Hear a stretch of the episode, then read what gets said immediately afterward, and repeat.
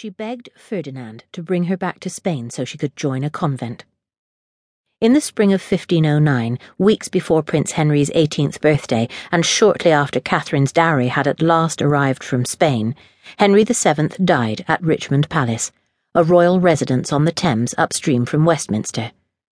Although the king's health had been in decline for several years, his demise came as a surprise. He was little mourned. Quickly forgetting the strong, dedicated monarch who had made England respected and wealthy, people remembered only the obsessive, reclusive tyrant of the previous several years. Nonetheless, his burial in St. Paul's was lavish. The black funeral chariot was attended by 700 torchbearers and 1,400 formal mourners, led by Prince Henry. The king was laid to rest beside his queen in the Westminster Abbey chapel that bears his name. In the wake of his father's death, Henry VIII reversed himself and agreed to marry Catherine as his father had urged him on his deathbed. He was already thinking like a king. He needed a queen, and Catherine would assure a continued alliance with Spain. His father's instructions had also included defending the church.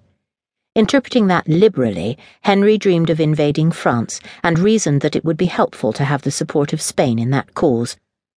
Ferdinand II encouraged Henry to marry his daughter immediately. At 23, Catherine was well beyond a marriageable age, and Ferdinand knew that she welcomed the match. If Henry and Catherine were not in love, they were nevertheless well matched for their times and circumstances. Henry and Catherine were married in a small ceremony in Greenwich on June 11, 1509, with William Warham, the Archbishop of Canterbury, presiding. Warham, a pragmatic man, had to set aside his earlier reservations about the propriety of Henry marrying his brother's widow. Before he became Archbishop, Warham, also an Oxford educated lawyer, had served as a diplomat for Henry VII and had arranged Catherine's marriage to Arthur. Like many in the Tudor court, Warham would struggle with conflicting loyalties. But on this day, he supported Henry and Catherine, whose vows, according to Tudor historian Alison Weir, included the promise to be bonair and buxom, gentle and compliant, in bed and at board. Two weeks later, the couple celebrated their coronation in Westminster Abbey. Following tradition, they spent the previous night in the Tower of London. By now, the tower had been displaced as the principal royal residence and was in disrepair, damp and malodorous, with a moat that had become a garbage dump but Henry had ordered the royal quarters renovated for the occasion.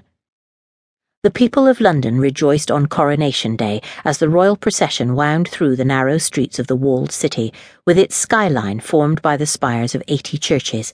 Henry, carried by barons in a canopied litter, was attired in a cloth of gold doublet studded with jewels, and a crimson velvet robe trimmed in ermine, with a baldric of rubies slung across his shoulders. Catherine, wearing white satin and ermine, followed in a litter hung with white silk and golden ribbons. Her ladies in blue velvet rode behind her on white palfreys. Henry and Catherine made a splendid royal couple, as Thomas More described the monarch. Among a thousand noble companions, the king stands out tallest, and his strength fits his body. There is fiery power in his eyes, beauty in his face, and the colour of twin roses on his cheeks. Catherine, in the full bloom of her beauty, matched and quite possibly exceeded the king in intellect. Erasmus called her a better scholar than Henry, miraculously learned for a woman, and a brilliant example of her sex. Years of adversity had taught her patience and discretion she always smiled, but beneath her graciousness was a tenacious and resolute will. Deeply pious, Catherine spent hours at her daily prayers and fasted so strictly and often that the Spanish ambassador speculated that it may have hindered her ability to have children. Because the king was not quite eighteen years old, his grandmother, the frail but still formidable Margaret Beaufort, acted as regent for the first weeks of his reign. As rich and powerful as ever, she combined a love of books and learning with shrewd political instincts.